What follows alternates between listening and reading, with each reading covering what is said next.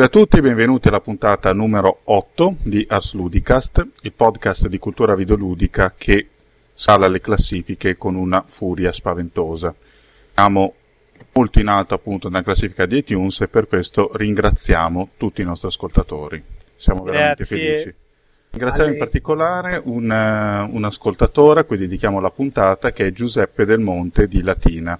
Speriamo che quando va a trovare Campo di Ananas gli dica di sì. Passo velocemente alle presentazioni. Abbiamo ripristinata finalmente la classica coppia burina composta da Simone Tagliaferri, detto Caro E 45. vai.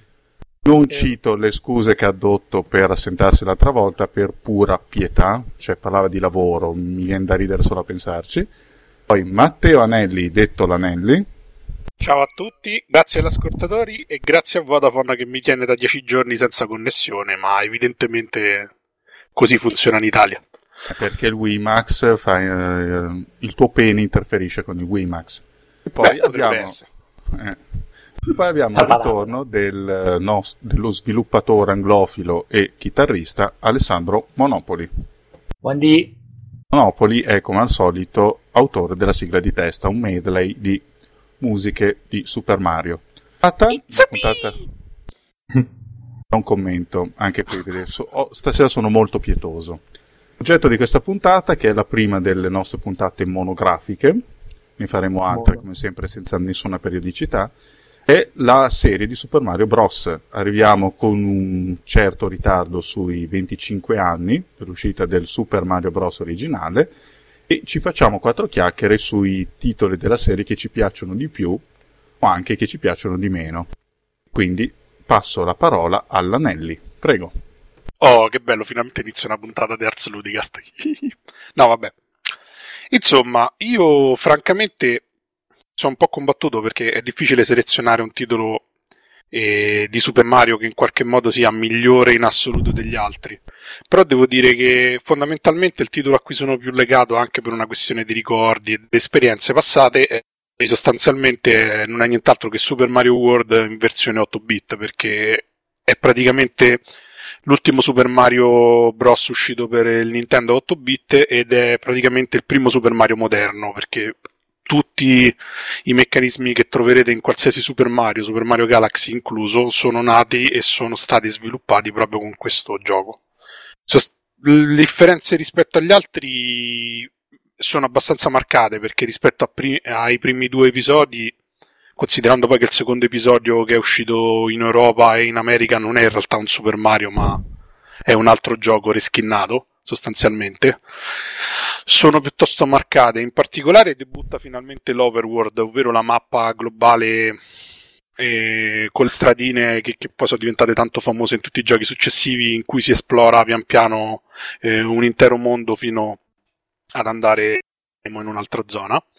E debuttano anche i classici mondi a tema che poi diventeranno praticamente un caposaldo della serie, come ad esempio il mondo di ghiaccio, il mondo del deserto, che sembrava praticamente il platform dell'ispettore Derrick, perché su eh, Nintendo 8-bit era tutto marrone, era una cosa schifosissima. Sì, E- come, come Ocarina of Time. special- Sì, tipo.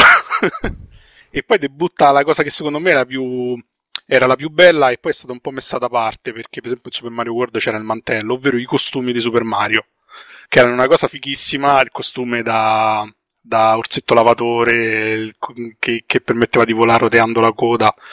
E ci sono tutte quelle accortezze che poi sono diventate famose, la fisica moderna, cioè non più quella più stilizzata dei giochi precedenti, ma comunque un, un certo fine tuning dei movimenti, il controllo che era quasi analogico nonostante i pad erano digitali, è veramente qualcosa di, di- di spettacolare.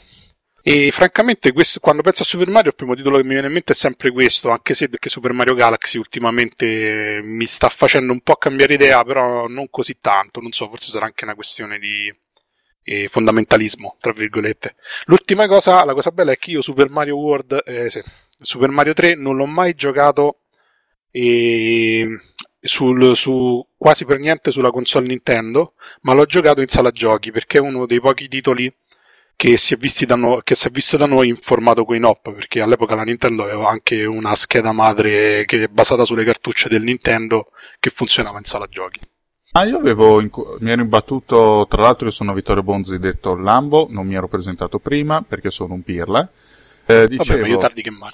E, mh, avevo, mi ero imbattuto in passato nel cabi Mario Bros originale, non so se fosse un taroccone sì, clamoroso. Sì, sì. Eh.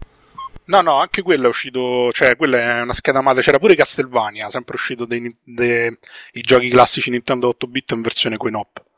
Mm. Ah, che il pop è Castlevania per NES, non era proprio la versione coin-op, eh, quella super impossibile. Eh. No, no, no, c'è anche la versione Castlevania per NES. Ah, non lo sapevo questo. Comunque, eh, hai parlato di Super Mario Galaxy, ne vuole parlare Simone, quindi gli cedo la parola. Allora, intanto vorrei cominciare con una polemica, nel senso che noi stiamo celebrando i 25 pareva, anni. Eh. I 25 anni di Super Mario, ma 25 anni un cazzo, cioè Super Mario come personaggio nasce nel 1981 in un coin-up chiamato Donkey Kong, da cui deriva anche un altro personaggio che eh, prossimamente tornerà nel mondo dei videogiochi con un titolo, ovvero Donkey Kong, lo, il simpatico uh, negli anni successivi facendo quel fottuto figlio chiamato Diddy Kong. Da solo, come Comunque... si è diviso, come una cellula. Eh, no, c'era, no, c'era... c'era pure Puccetta Kong là, come si chiama? Eh, infatti, quella che ti salvava la partita. Eh. Ah, che gentile. Il coin op era era molto semplice, una serie di piattaforme orizzontali che venivano inclinate dal peso dello scimmione, eh, collegate da scale su, che Mario doveva salire per raggiungere una ragazza che urlava help, help, help, aiuto, sì. eh, saltando dei barili che venivano lanciati dallo scimmione. Quindi eh, Super Mario, quindi nasce, Mario come personaggio nasce nell'81, poi nell'84 o nell'85, aspettate che verifico, c'è un altro gioco della serie, ovvero Mario eh, Bros, che eh, non è ancora super, ma eh, che vede già entrambi i protagonisti, ovvero eh, Mario e il fratello Luigi. Eh, ma infatti, Simone, la tua, polemica, e... la tua polemica è inutile, perché appunto prima era Mario e non era super, non lo era mai. Prima ancora si chiamava Jumpman ed era pure carpentiere. Che e poi in realtà quello era Ron Jeremy, non era Super Mario. Ah, era Ron, Ron, Ron Jeremy. Jeremy esatto. ve- Infatti, se, se, contendevano una donna. Il giubileo, esatto.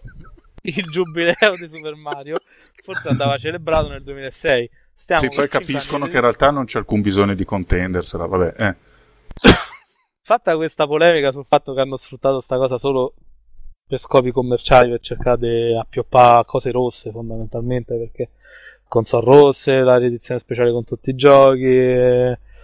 Ma questo mi ricorda la famosa tesi per cui Super Mario Bros. è un gioco stalinista. Vabbè.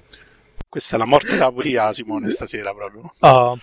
Detto questo, parliamo di Super Mario Galaxy, che è eh, il gol capace di cagare in testa a qualsiasi altro gioco, anche per le console più potenti come l'Xbox 360 e mh, la PlayStation 3. E vero, molto un... vero.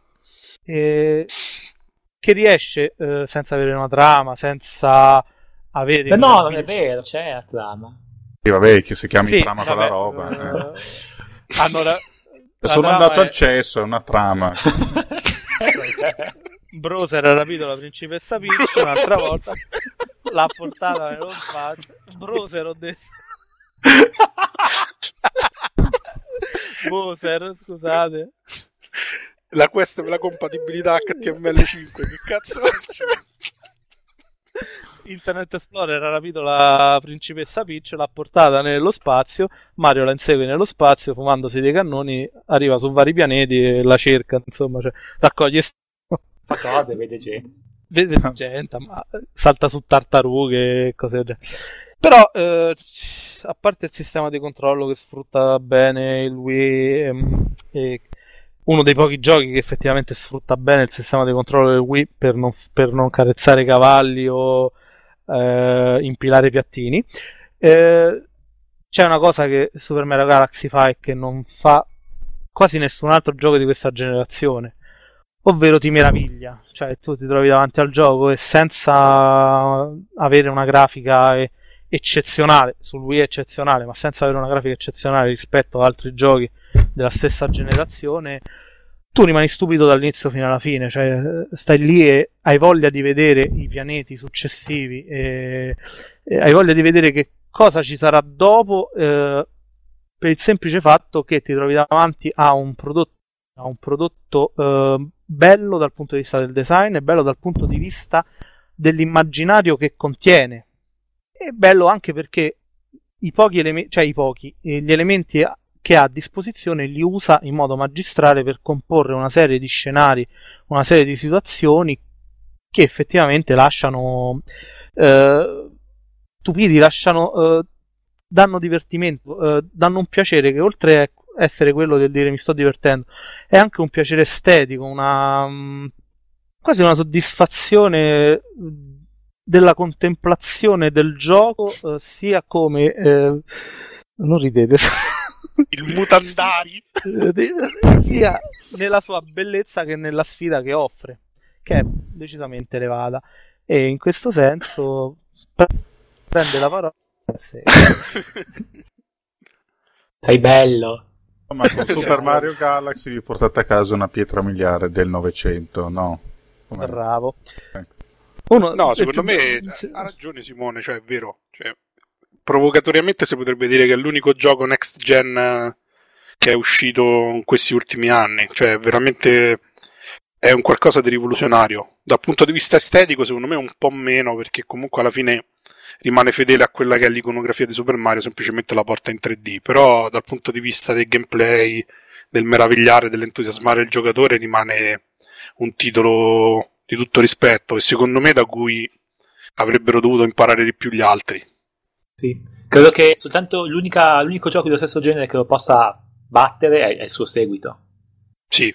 Sì, ma è, um, io però non è... Cioè, il seguito sicuramente è bellissimo, però um, fondamentale... Sì, sì. Ah, non c'è dubbio. E, sì, sì. e, quindi comunque sia, per quanto sia anche più bello in certe cose, perché ha delle rifiniture sì. maggiori. Io continuo a preferire il primo perché comunque col secondo non ho provato st- la stessa meraviglia. Nel senso Chiaro, che sa- sì. sapevo che sarebbe stato un gioco bellissimo e è bellissimo. Però non provi la stessa meraviglia che provi guardando, giocando al primo Super Mario Galaxy, che era qualcosa di fenomenale, non, non ha paragoni, insomma. Sì, di mai visto, invece chiaramente Galaxy 2 era già visto, ma molto, molto, molto meglio, ma comunque già visto, ti, hai, ti do ragione da questo punto di vista. Quello che volevo sì. dire semplicemente è che, cioè, tipo, non so neanche se ci sono stati degli altri platform che neanche si possano avvicinare a Galaxy in questa generazione, anche perché penso che fare lo stesso tipo di gioco con tutti quei contenuti, perché ci sono una valanga di contenuti in Galaxy, per una console next gen avrebbe avuto un costo talmente alto che non so quanto sarebbe valso la pena farlo. No, ma eh, forse Epic Mickey ci, ci si avvicina come idea? Beh, prima facciamolo uscire e vediamolo, perché io ci credo, insomma. No, dico come idea, non, non, so poi come qualità se sarà bello o brutto, per quello andrà bene. Sì, forse sì, comunque, è vero, c'è ragione. Sembra promettere una varietà molto simile. Adesso io incrocio le dita perché comunque voglio molto bene a Warren Spector, anche se sono un po' scettico. Vabbè, chiusa parentesi. Anelli, volevi no, aggiungere qualcosa? Sì. Sì. Volevo sottolineare che sul discorso Mario Galaxy 1-2 in fondo è vera la stessa cosa per Super Mario Bros. 3 e Super Mario World. Lì il, il, cambiamento si vede di più perché c'è anche stato un salto di piattaforma, però in realtà sono sostanzialmente giochi molto simili di cui il secondo è una versione più matura delle idee introdotte nel primo, secondo me. E poi vabbè senso? sul discorso cioè, nel senso che poi alla fine, cioè, Super Mario World e, e, Super Mario Bros. 3 non voglio dire che siano esattamente identici come giochi perché hanno delle particolarità. E, però, da un certo punto di vista, ci sono state delle idee che sono state poi sfruttate meglio nel seguito. Perché comunque, anche dal punto di vista del level design, che ricordiamocelo per Super Mario, il level design non è una cosa da mettere quattro mattoncini in croce, ma i livelli sono temporizzati al millisecondo per essere eseguiti in una certa maniera e in qualche modo nel seguito ovviamente eh, la cosa eh, i livelli sono più interessanti, sono più maturi, sono più elaborati, ma anche perché c'è stato un lavoro di apprendimento anche da parte dei team di sviluppo. Ok, uh, adesso Alessandro Monopoli ci parlerà dell'episodio un po', forse un po' misconosciuto al giorno d'oggi, il primo episodio della serie di Mario Bros. per Game Boy. Su, prego. Sì, eh, in, in, pratica uh, parliamo di Super Mario Land, ah, ne, ho, sì, ne volevo parlare perché in pratica è stato fondamentalmente il primo Mario a cui ho giocato per intero perché io da bambino non avevo il NES avevo Commodore 64 e però un mio amico ce l'aveva il NES allora andavo a casa sua vedevo Super Mario Bros e gridavo mio dio questa, questo gioco ha una grafica che non potrebbe mai essere superata E, e, io lo volevo, lo volevo, però su 64 non usciva, a meno che non vogliamo considerare come Mario, come Super Mario Gregiana Sisters. Esatto. E, però io lo, lo, volevo, lo volevo, lo volevo. Allora, uh, però avevo il Game Boy. Allora, quella ieri era uscito Super Mario Land e ero tutto contento, tutto contento. E fondamentalmente Super Mario Land è una sorta di Super Mario Bros 1, cioè la versione per Nintendo, però ci sono i vari mondi che sono un po' diversi l'uno dall'altro e c'è anche uno stage, ci sono forse un paio di stage uh, a shot and e mm, la cosa, che, la cosa peculiare, se vogliamo, cioè peculiare, diciamo diversa dal, dagli altri, è che invece di esserci Peach in questo uh-huh. gioco, alla, fi- alla, fine del gioco c'è, De- c'è Daisy. Che ah, sì, è vero. C'è un'altra c'è sgualdra. Eh sì, sì, che nella mia idea è sempre stato così, cioè tipo Peach è tipo una sorta di è, tipo altezzosa, è regale, fastidiosa, rompicoglioni. E invece Daisy è, è, tipo lei è più è tipo un'esperta raffinata degustatrice del cazzo, se vogliamo capirci. cioè, lei lei cioè tipo lo sa che cos'è, cioè sa come maneggiare, sa cosa fare. Ho sempre avuto questa idea, diciamo, oh, era... della famiglia. Ma tra l'altro, poi nei, nei, giochi successivi Daisy diventa un po' la, la, fidanzata ufficiale, diciamo, sta Luigi come Peach sta Mario. Sì, esatto. Mario è quello che si sbatte di più, questo ci insegna delle cose sulla vita. Luigi, ma, a questo punto, è un vero ma a questo punto, eh. ma a questo punto Luigi è quello che tromba di più, allora. Perché... Eh sì, sì. Luigi, Luigi, ha capito come funziona. Sì, no, non va all'avventura per quello, è sempre a casa per quel motivo. Ed è magro. Anche ah, perché poi la... Lucio più calorie. Eh. Anche perché poi la, la, rapiscono meno, quindi è più disponibile. Cioè, cioè... Sì, infatti è sempre lì. Invece la, la, la, sorella o quel cazzo che è la rapiscono in continuazione, poveretta. Sempre. Tra l'altro, se non ricordo male, uh, Peach non, non, ha mai detto Baby Bowser non è figlio mio. Vabbè, non, allora. ha mai dichiarato, non, non ha mai dichiarato. Che... Ale- Alessandro, non l'hai detto nemmeno tu, potresti essere tu la madre. Infatti, mi... no, io, non invece di novella 2000 è Nintendo 2000 questa. Sì, infatti, io, perché io quando gioco giochi io mi, mi, pongo domande, cerco di capire oltre, oltre, ah. oltre la, la, patina del narratore. esatto, capire lo sfondo. Comunque, a parte questo, Mario Land, tornando, tornando al discorso originale toglie, togliendo la patina di, di, di, di, di squallore. Eh. Esatto. Uh, in pratica, tornando lì, Mario Land, se vogliamo, dal punto, di vista, punto di vista tecnologico, non è che fosse una macchina da guerra, cioè non era il gioco più complicato che ci fosse per Nintendo, per, per, per Game Boy. Però, uh, nonostante questo, tipo, penso di averlo finito, non so, 25 volte, una cosa così. Arrivato al punto che lo pigliavo, lo finivo in, non so, due ore. Eh, anche perché durava me... poco. Quindi sì, era molto breve. Invitava anche partite veloci. Era breve anche perché andava finito tutto in una tirata, non c'era funzione di sì, salvataggio. Sì, Assolutamente, lo finivi tranquillo, in, in una, tipo, in, tipo, la prima volta durava tanto, ma poi dopo la prima volta andavi tranquillo. Lo finivo tipo con 50 vite, 90 vite, chi si ricorda più. Io e... ho una di finirlo subito, perché ci giocavamo all'università, eh, quando stavo all'università con Sara, no?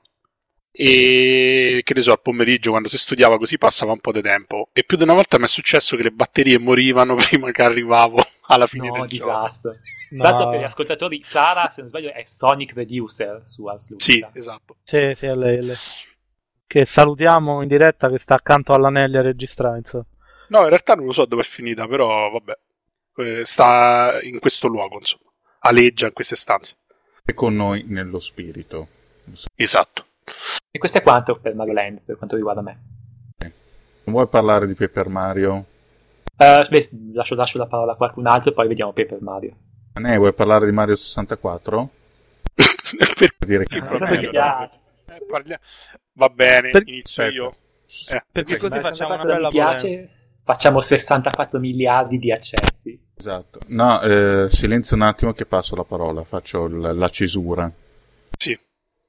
Detto quello che c'era da dire su Super Mario Land, parliamo di un altro episodio considerato fondamentale. Parliamo di Super Mario 64, che, cosa non da poco, ha creato il filone dei platform 3D. Ce ne vuole parlare l'Anelli, che ha delle idee un po' controcorrente su questo classico. Prego.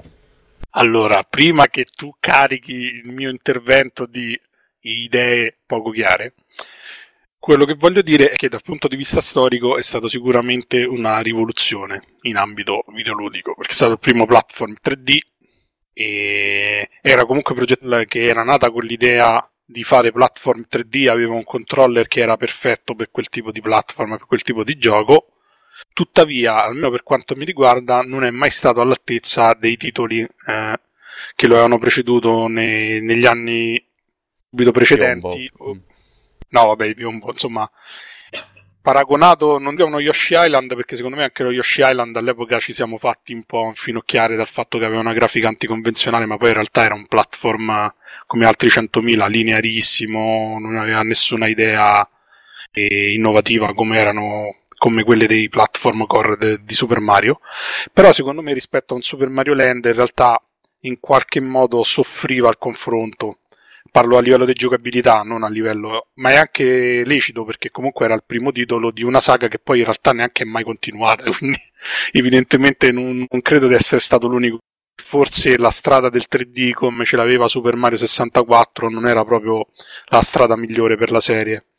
Perché comunque è vero che funzionava tutto, è vero che era entusiasmante, è vero che era uno dei primi giochi in 3D veramente complessi e sconfinati, però era anche vero che spesso si faceva fatica a, in qualche modo a calibrare i salti, non sempre il level design era all'altezza della situazione, c'erano altri 100.000 motivi che all'epoca uno ci passava sopra perché era la novità, però sostanzialmente oggi non solo oggi, ma anche diciamo pochi anni dopo la sua uscita erano dei limiti che erano stati anche superati dalla concorrenza. Per esempio dirò un'eresia, e tra i due quasi non, oddio forse non erano proprio contemporanei però così a memoria ricordo di essermi divertito più con Croc Legend of the God Boss che con uh, Super Mario 64 almeno per ah, quanto mi riguarda. per PlayStation sì.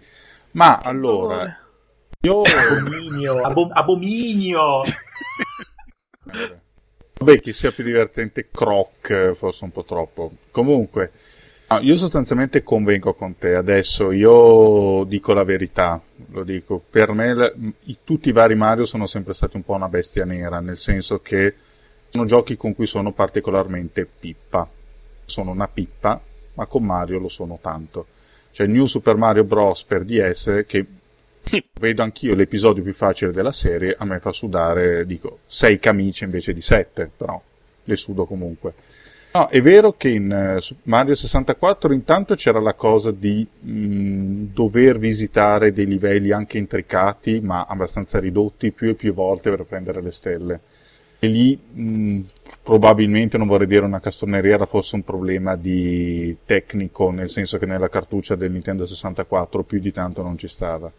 No, è vero comunque quella caratteristica che era precipua del, dei giochi di Mario, cioè il fatto di avere quella fisica così coerente, il fatto di poter sviluppare una manualità che te lo rendeva perfettamente padroneggiabile, non per me, ma comunque, lì veniva un po' a mancare eh, il fatto di dover... Eh, è un po' una cosa che, affl- che ha afflitto per moltissimo tempo i platform 3D, c'è sempre un, uh, come dire, l'aleatorietà è sempre un po' maggiore.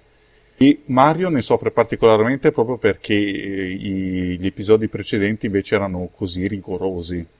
Sì, eh, esatto. la, la, forbice, la forbice in effetti si sentiva particolarmente.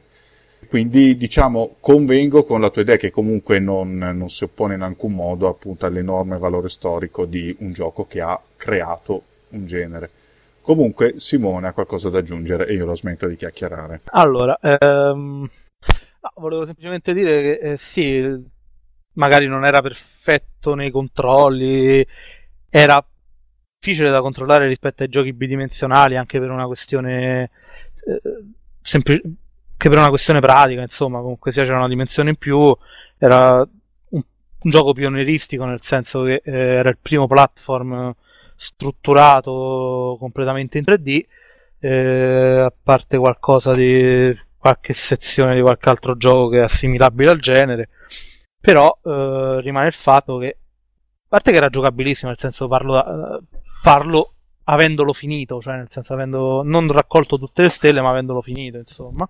Beh, ingiocabile e... non lo era di certo. Perché... No, no, assolutamente. Cioè, nessuno e dice che era, va... che era, un gioco brutto, però diciamo no, no, che era no. un gioco che rispetto va al anche... canone della serie va anche detto che fu che ha fatto meglio di Super Mario 64 da quando Super Mario 64 è uscito, dico a livello di telecamera, a livello di precisione dei controlli, a livello anche eh, di gameplay vero e proprio, perché è vero, eh, i livelli andavano rifatti più volte, però spesso erano, eh, erano, livelli piccoli, quindi non dava fastidio rifarli, perché... e poi erano strutturati in modo tale che si aprissero eh, per ogni stella eh, nuova che andava raccolta, si aprivano delle aree che eh, prima non si erano visitate.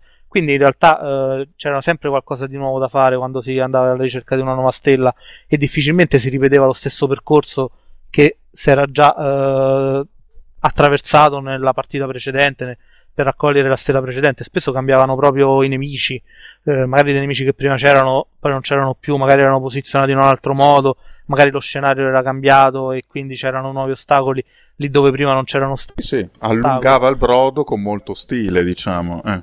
Eh, l'unico platform 3D che è riuscito a superare Super Mario Bros. a livello di precisione, secondo me, Super Mario 64 a livello di precisione, secondo me è proprio Super Mario Galaxy nel senso che fino a quel momento sono pochi i platform che hanno raggiunto quel livello. Non so se voi ne conoscete qualcuno che è da Super Mario 64 a Super Mario Galaxy, non cito neanche Super Mario Sunshine perché secondo me è un Mario poco riuscito complessivamente, anche se magari tutti i giochi poco riusciti fossero così.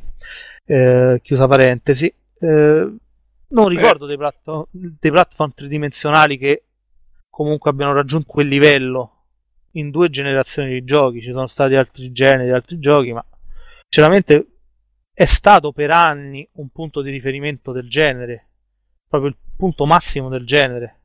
Non so voi che cosa ne se avete altri giochi che a Super Mario Galaxy sono riusciti a fare meglio. Forse, eh. forse, forse Star for Physics è riuscito a avvicinarsi. Guarda, forse, a parte le battute, forse è giusto Ray- Rayman 3 eh, infatti, no, io... Un buon livello di precisione. E sì, avevo un... nell'anticamera del cervello proprio Rayman 3, sì. Boh. Io continuo con la mia tesi fondamentale che forse Super Mario 64 è servito a far capire all'industria videoludica che i platform in 3D forse non funzionavano così bene come si pensava. Perché se fate un po' mente locale, tranne Super Mario 64 vabbè io ho citato Croc, poi c'è stato Rayman 3, cioè c'è stato un periodo, sono stati meno di 5 anni in cui qualcosa è uscito.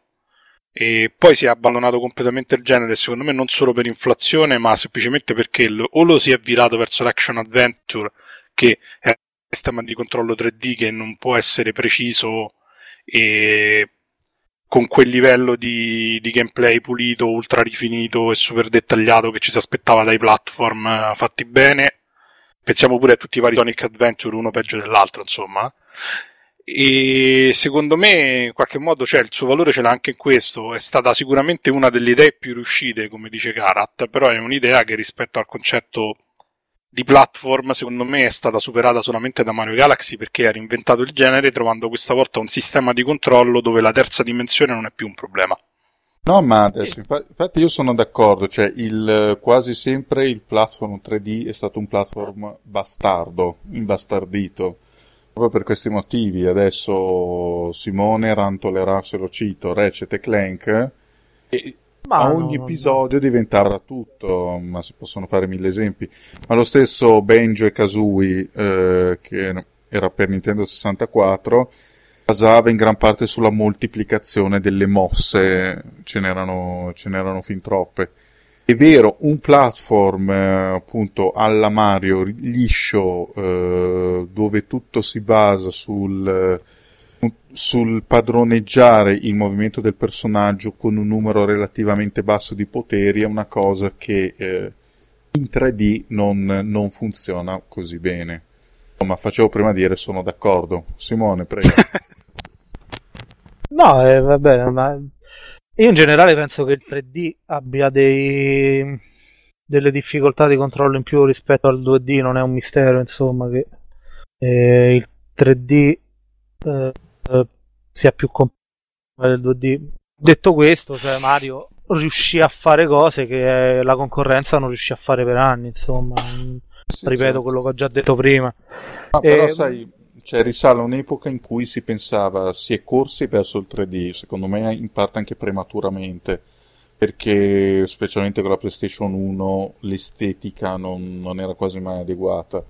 Eh, infatti... Se ci si è buttati sul rifare qualsiasi genere in 3D, alcuni funzionavano, alcuni no. Il platform no. Il platform Ma... puro no. Sì, mm, non per, non per niente la Nintendo è tornata a 2D. Mm, gli ultimi titoli di Mario, quello per Nintendo DS è 2D, poi ci sono Mario Galaxy e poi c'è il Mario Bros. per Wii che è fondamentalmente in 2D anche quello. Sì. È, tor- è, tornato al, 2D con Donkey Kong, eh, col, che sta per uscire, è tornato comunque sia ha puntato molto sullo stile e meno sul diciamo sulla potenza grafica nuda e cruda anche perché comunque sia sempre su Wii gira. E lo stesso Epic Mickey fondamentalmente ha diverse sequenze che eh, sono 2D almeno da quello che sembra dai filmati cioè eh, riprende uno stile vecchio, ma non vecchio, diciamo uno stile considerato per un certo numero di anni passato e lo riadatta a un gameplay moderno come ha fatto la Nintendo con, con uh, New Super Mario Bros. Uh, ma secondo me è anche normale perché mh, diciamo l'euforia del 3D è stata un'euforia uh, di tipo tecnologico, cioè c'era la nuova tecnologia, sfruttiamola a tutti i costi, un po' come successe quando venne introdotto il CD-ROM rispetto al floppy disk, filmati anche nei giochi di carte, insomma. E poi il mercato si stabilizza, crea i suoi equilibri e diciamo convivono tutte le attualmente convivono tutte le tecnologie, vuoi anche perché il parco macchine si è allungato, cioè si va dai cellulari che hanno giochi 2D solo 2D a macchine più potenti come la PlayStation 3 che, ha, che riescono a far girare mm, giochi come Gran Turismo 5 che sembrano spettacolari. E quindi comunque sia tutte le tecnologie convivono e in questa convivenza delle tecnologie stanno riemergendo generi che sembravano morti con la, con la generazione della PlayStation 1 e della PlayStation 2. Tra questi platform, non, a parte di Super Mario, se ne vedono parecchi che girano per iPhone. Eh, nella scena indie, non so, che anche se sono più puzzle, hanno anche delle sezioni platform. Quindi cioè, segnano anche una riscoperta di alcuni generi che eh, erano dati per morti. Ok, ora passo la parola al Monopoli che ha delle considerazioni da fare. Sì, beh no, eh, in realtà sempre parlando di giochi che sono più o meno 2D, ma forse no, ma chi lo sa. Uh, volevo Volevo parlare di Super Paper Mario, che è della Intelligence Grandissimo. Che è, uscito, che è uscito per Wii, ma dove, sarebbe dovuto uscire per GameCube, ma poi a un certo punto hanno detto facciamo per Wii, e così è stato. E in pratica Super Paper Mario ha questa peculiarità, che riprende un po' la grafica degli, degli RPG che si chiamava tipo Paper Mario e il portale millenario, che riprende la grafica di Paper Mario per il Nintendo 64. E in pratica l'idea è questa, c'è Mario che è tipo una, una, una sagoma 2D disegnata su carta, e però vive in un mondo 3D. E quindi basa, cioè, c'è tutta una serie di giochettini di prospettiva che si basano su questo fatto, tipo si può mettere di, di fianco, quindi è sottilissimo, riesce a passare attraverso le cose, così via. C'è la peculiarità in Super Paper Mario che praticamente normalmente gioco a 2D, però premendo un tasto il gioco va, va in 3D, si gira, si gira la camera e va in 3D consentendo di diciamo, attraversare delle zone, vedere zone segrete, eh, magari in 2D una, un macigno, quando, quando, si va in 3D questo macigno sta coprendo qualcosa e questo qualcosa ci serve. E, mm, non è un gioco difficile, è, ricorda ancora un RPG perché quando si ammazzano le persone, cioè quando si ammazzano i mostri, ti dai punti esperienza, si prendono i livelli e così via.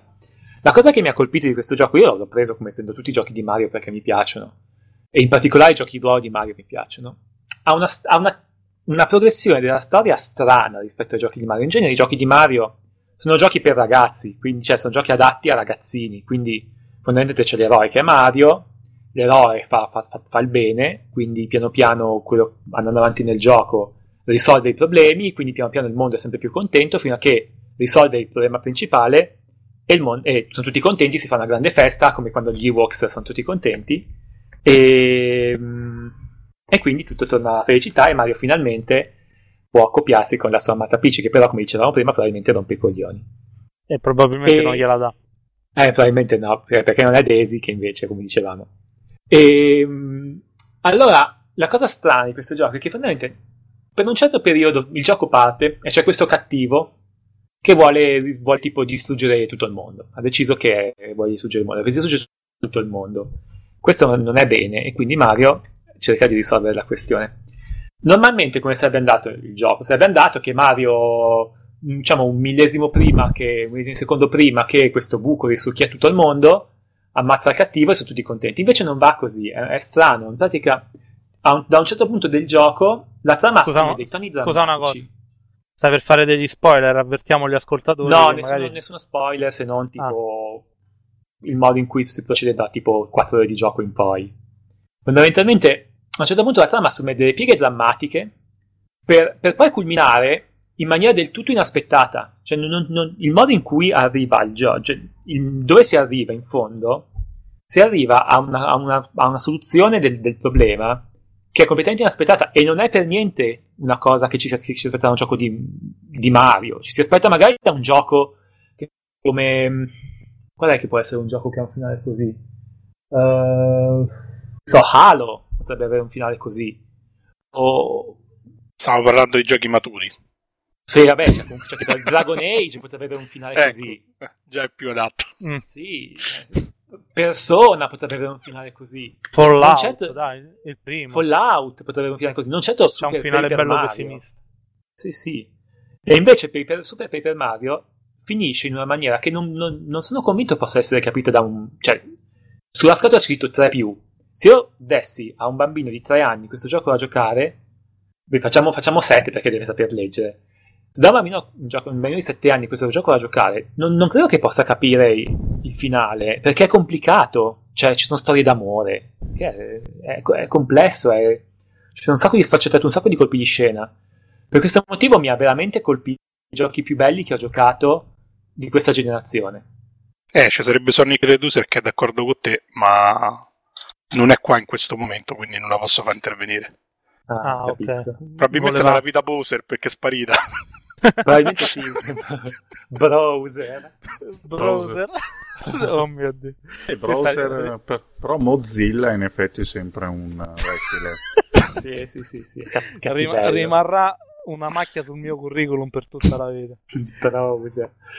Comunque se dovessi veramente consigliare un gioco su Pepe per Mario, e se vogliamo anche il suo predecessore, il portale millenario, però il portale millenario è molto più classico. Diciamo che quello non lascia di tua dubbi su quello che succederà. È semplicemente molto divertente. Ah, e, e, con uno stile grafico. Io Super il portale millenario io non ci ho giocato, a me è fatto sì. diverso, quasi JRPG, o mi sbaglio. Sì, è un, è un JRPG. Ah. No, no, no, è, è vero. No, è diverso da Super Paper Mario, che invece è, è, una sorta di platform che è stranissimo, non sapete neanche come definirlo, è talmente fuori dagli schemi pratica è una sorta di platform che però è un po' RPG con la trama complicata e ricchissima e c'è un sacco di dialoghi con questa cosa che puoi girare gli ambienti mentre invece il portale millenario è un classico JRPG con un, più, un, un po' action uno di quelli dove durante i combattimenti devi parare devi, devi schiacciare le cose nel momento giusto però comunque beh, c'è uno stile grafico originalissimo un sacco di mondi diversi tutti diversi tra di loro e una storia carina, però chiaramente non, non raggiunge i picchi di storia quali, qualitativi della storia che invece ha Super Paper Mario. Ok, la logorrea dell'anelli non si ferma e quindi la lascio fluire.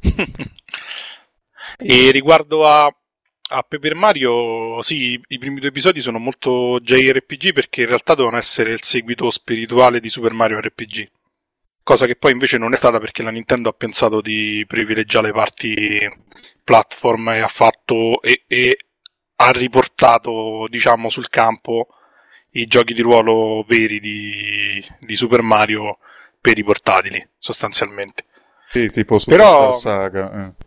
mi piaceva molto quello che diceva Alessandro su Super Paper Mario per Wii che in realtà è vero cioè quando uno pensa a un Super Mario in realtà questo vale anche per esempio per i vari spin-off tipo Super Mario Kart, Yoshi Cookie, tutte insomma 8000 diramazioni de- della serie in qualche modo, si tende a non pensarlo mai come gioco. E questo tu dici, dici anche tu prima Vittorio dicevi, ah la mia bestia nera non l'ho mai finito, eccetera. Però in realtà Super Mario, come quasi tutti i titoli Nintendo di una certa importanza, più che nascere come gioco, non nasce come giocattolo. Nel senso che è vero che in qualche modo c'è la possibilità di arrivare al completamento, però il bello non è completarlo, è giocarci. Quindi se poi muori il terzo mondo e non riesci ad andare avanti perché ci sono le papere assassine che in realtà sono tartarughe con, con le ali e tutte queste cose assurde e surreali, l'importante non è tanto Beh, arrivare alla fine del gioco o proseguire sulla trama. Vabbè, cioè, proprio... Sara, poi te la vedi tu. Eh,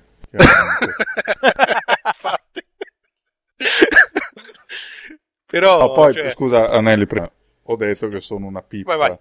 Però non sono così mongolo da fermarmi al terzo mondo. Ecco. No, volevo precisare. No, no, no, io, io per, esempio, per, esempio, a me succede, cioè, in particolar modo con Super Mario Galaxy sono negatissimo e, e vado avanti, cioè sono due anni che ci gioco almeno una volta al mese comunque, perché come diceva pure Simone, sono titoli fatti talmente bene che il singolo livello, anche rigiocato dieci volte, logico, non consecutivamente perché non è che sei un bambino di dieci anni che riesce a trovare l'entusiasmo anche nelle cose più assurde che fa nella vita.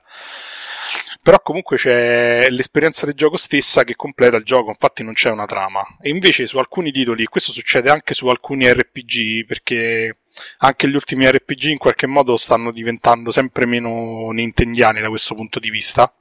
Sì, c'è quest'ombra della storia che in qualche modo snatura anche diciamo, la filosofia di Mario a un livello diciamo, più basso. Non so come spiegarlo, mentre normalmente è quasi a un livello istintivo, no? ti piace perché è divertente. Invece con la storia, secondo me, sotto certi punti di vista, magari guadagna qualcosa, ma sotto altri ne perde.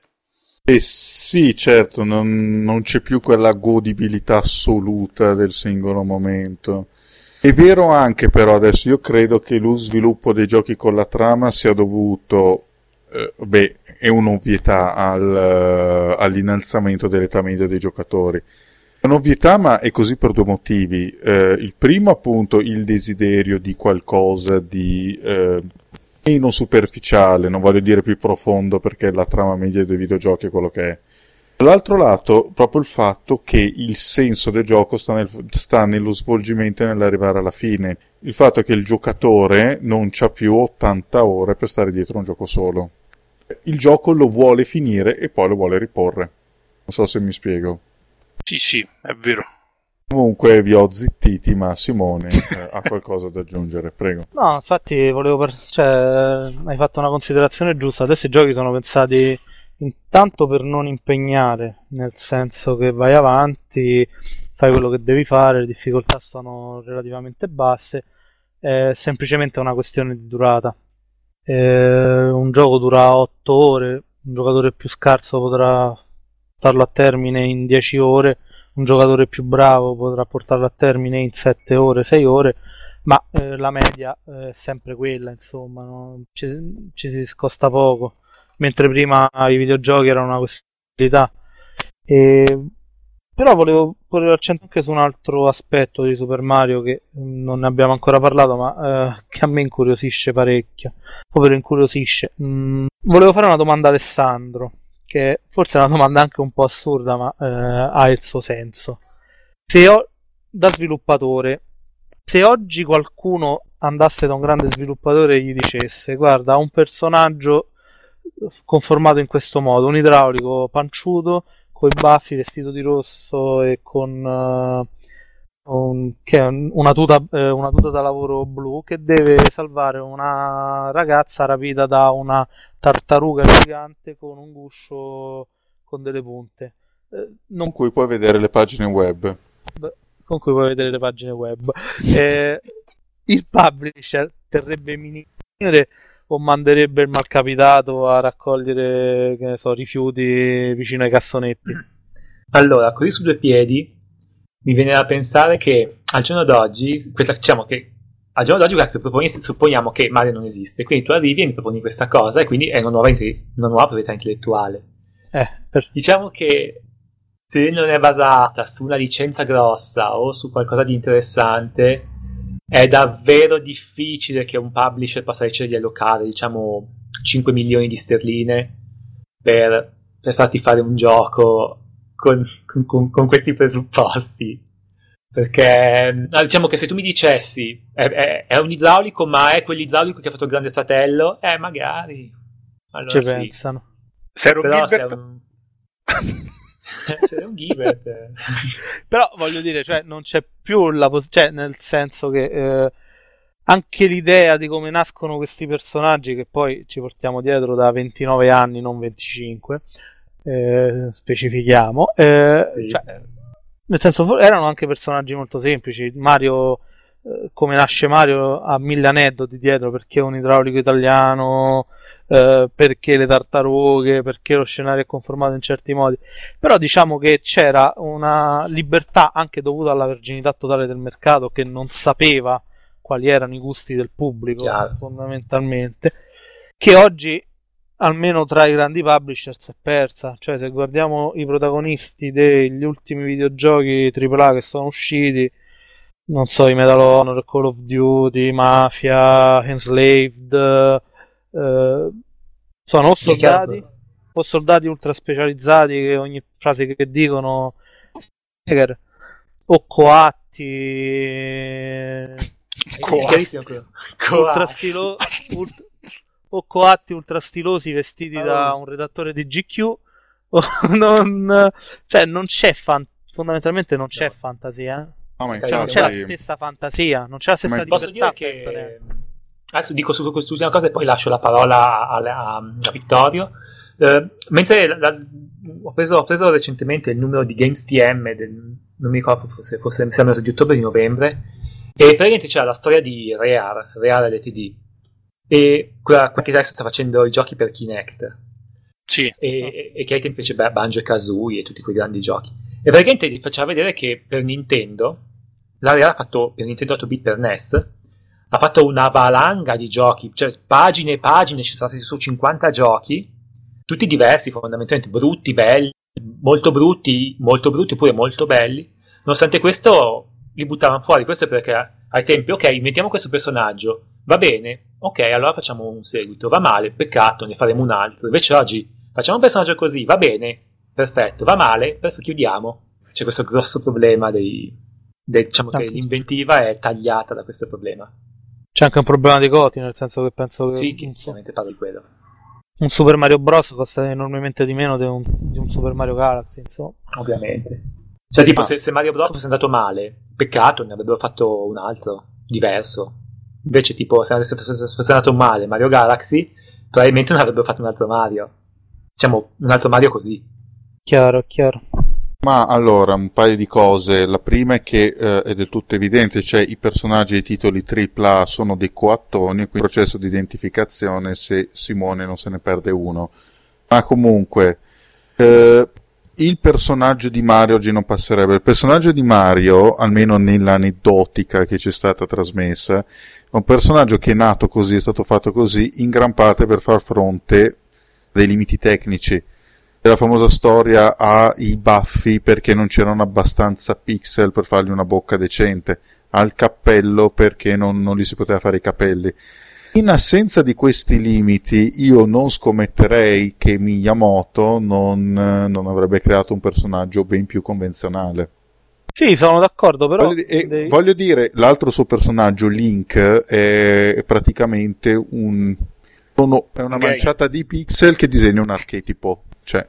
Sì, sono, sono d'accordo, però. Uh, i tecnici che poi creavano delle eh, un aspetto peculiare dei primi giochi, dei primi videogiochi che era estremamente pixelloso, pochi dettagli, personaggi molto stilizzati, e è diventato proprio uno stile, nel senso che ehm, quegli stessi limiti diventano eh, una, una specie di base estetica su cui venivano costruiti personaggi necessariamente all'epoca e che oggi vengono ripresi come, se fo- come un vezzo fondamentalmente. E comunque il limite eh, cioè il limite ci dà la creatività nel senso che quando hai infinite possibilità quando hai infinite possibilità rischi di perderti quando hai dei limiti precisi con cui combatti ti ingegni per cercare di far stare eh, la tua idea all'interno di quel limite magari crei, fai dei compromessi rispetto a quello che è il tuo pensiero originale però proprio in rapporto a quei limiti Cosa che certo. magari adesso. non Sì, succede. no, ma certo, la- adesso la mente umana è fatta molto più per risolvere problemi che non per spaziare. Comunque il- l'Anelli non si ferma, la sua logorra è inarrestabile. Gli cedo la parola prima che crolli la diga. vai a quel paese. Sul discorso che faceva Simone mi trovo d'accordo, però volevo fare un parallelo relativo a una critica che avevo letto qualche anno fa da un critico di manga giapponese alla serie di Doraemon. In quella critica si leggeva che il punto di forza di Doraemon non era tanto i personaggi, piuttosto la, la storyline che poi ha anche una certa continuity che si è creata negli anni, ma era i concetti che venivano espressi nella serie, che erano concetti talmente semplici ma talmente assoluti che in qualche modo diventavano universali nella loro chiave di lettura, diciamo più narrativa. Chi non lo sapesse, vi dovete vergognare, però insomma le storie di Doraemon sono piccole storie che fanno la morale insomma ai bambini in età scolare. Perché ci dovremmo vergognare, su- fan cagare. Eh, vabbè. No, sono bellissimi.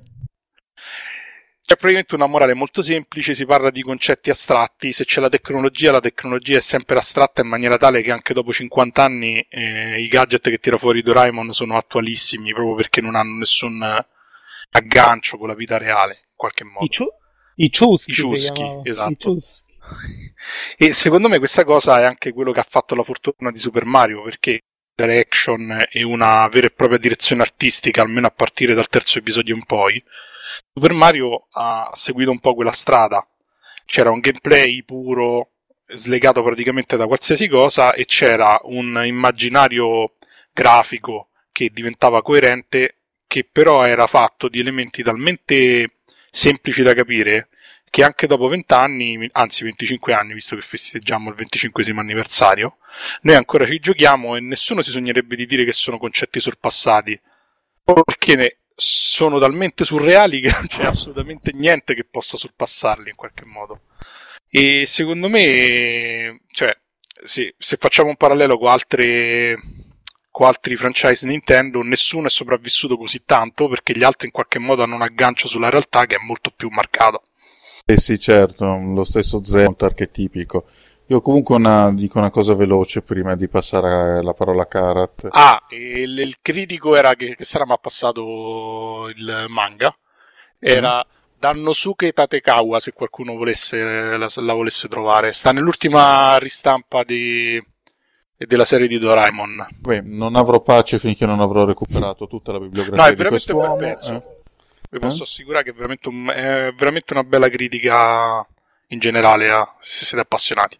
Va bene, non ci dormirò la notte. Comunque, il ragazzino, quello con cui viveva Doraemon, come che si chiamava Nobita, Gul- Nobita, eh, sì. Nobita. In italiano Guglia. Giulia, Guglielmo. era proprio uno stronzo. Un viziato di merda. Io l'avrei riempito di sberle fino a svenire per la fatica. Ma infatti Avrebbe il braccio. Sei proprio radicale. No, ma ascolta, ascolta, i ciuschi, le macchine di miracoli per fare contento questo stronzetto, alla fine si lagnava comunque. Una cosa insostenibile. Peggio di Eh, Doraemon, finale è che è tutto tristissimo. dire. Eh. Eh, finale è tristissimo. O uno dei due finali, perché poi ce ne sono due. Mica quello che lui se ne va via, piglia e se ne va. Eh no, vabbè, boh, non è che possiamo fare la puntata su Doraemon. Però il finale tira le somme anche su questo aspetto che citi tu. Ah, In maniera eh, viene corcato di sberle. Ah. Sì, no, c'ha, c'ha un finale terribile Doraemon. Viene, viene ucciso a ceffoni Nobita. Io- No, Si mangia Doraemon. Vabbè, uno, Vabbè. quello più popolare, è che Doraemon si scarica e Nobita eh, capisce che è una merda sostanzialmente e inizia a fare il bravo ragazzo eh, perché deve riparare Doraemon nel futuro. Ah, bello. Ah, perché la, la No, vabbè, la- se- sembra una scemenza, però per come è messa è, è- cioè, è veramente... c'ha un impatto. Poi c'è pure quello più drammatico. Va bene, va bene. Eh, L'Anelli Vabbè. ha pianto leggendo Doraemon, non ce lo vuole dire. Ebbene sì. Eh, Simone, prego. Allora, eh, volevo parlare di un argomento. Cioè, eh, abbiamo parlato dei capolavori di Super Mario. Citiamo anche il gioco più brutto che ha Mario come protagonista, che non è mai uscito per console Nintendo, fortunatamente, ma uscì per CDI e si chiama Oh Hotel, madonna, cosa stai dicendo? Hotel Mario. Hotel Mario, Oh, Del Mario. che è, che è un gioco mostruoso. Già la quel storia cosa che praticamente- corri e sbatti le porte. Che, che Bravo. eh. Bravo. Di A parte al i video gameplay, era bellissimo. Praticamente Bo- Bowser apre una serie di, al- di alberghi per la terra dei funghi. Indovinate chi, Google fa, alta vista. eh. fa- indovinate chi fa prigioniera? La Oh, frigida che principessa vanno in giro per questi alberghi sbattendo sulle porte per, eh, per cercare la Mario No Global contro la globalizzazione alberghiera, che è sta minchiata. U- uscì solo per quella console fe- totalmente eh, fallimentare che, che fu il CDI. Che la- a me il CDI fa tenerezza, devo ammettere. Ai tempi lo pubblicizzava, vi ricordate? Gerry Scotti. Sì, sì. No, ma, fantastico. proprio, ma proprio, non so, il figlio scemo di una nidiata ti, ti- ti- ti- ti fa tenerezza, no? È E- un po' grosso, tipo come grosso come un videoregistratore degli anni 80, se non ricordo. Vabbè, era un'arma impropria. eh. con, un, con un controller che era veramente mostruoso, era una specie di cerchio. Un telecomando. No, era un E a- cucchiaio da cui sbucava la levetta, una cosa orribile. eh. E non si è mai capito perché la Nintendo abbia concesso alla Philips mostruoso con Super Mario protagonista per una console che con Nintendo c'entrava poco o niente e, Zelda. e 3 di Zelda che sono tre giochi veramente inguardabili cioè, Abismali. Ma credo Cerca- che avessero mantenuto i diritti perché il, il CDI era nato come progetto appunto di macchina Nintendo su CD. Come infatti poi, che poi appunto si sarebbero accordati con Sony, anche lì l'accordo si sarebbe rotto e sarebbe nata la, la PlayStation. Sì, probabilmente è una specie di risarcimento. Esatto, cioè è andata a monte, però almeno ci date la licenza. ok Cioè, alla, sputtanate, faccia del, alla faccia del risarcimento, visto il risultato. eh. Sputtanateci il brand vera- cercatelo veramente emulatelo rubatelo rapinate qualche anche negozio d'antiquariato L'Angry Video Game Nerd ha recensito tutti questi giochi che abbiamo citato adesso, i 3 di Zelda e ma- Hotel Ma.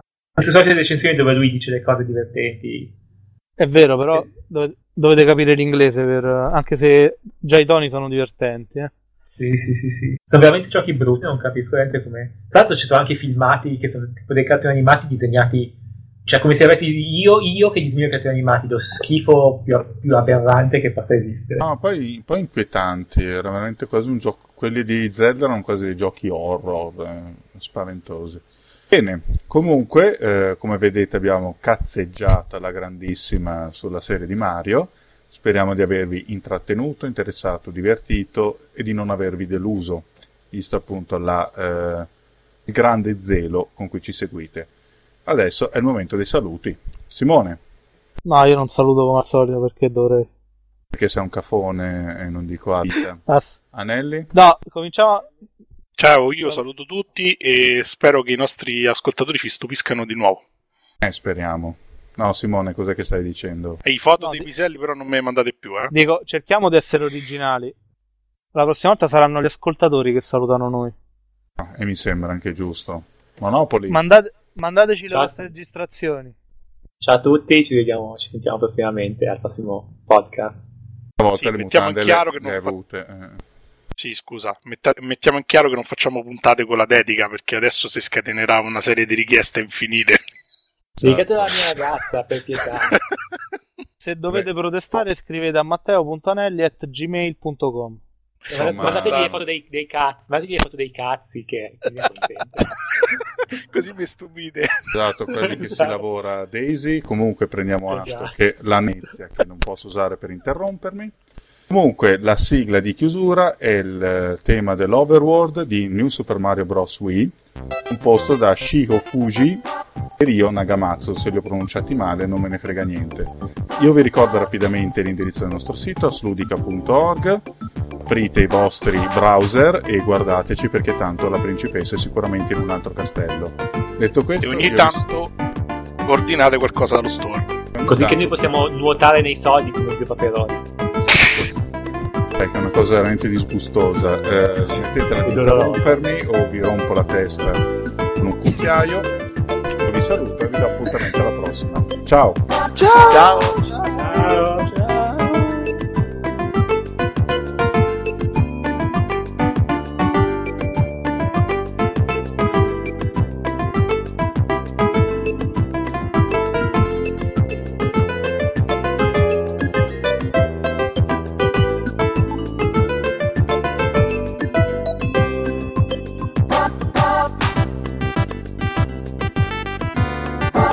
Bye.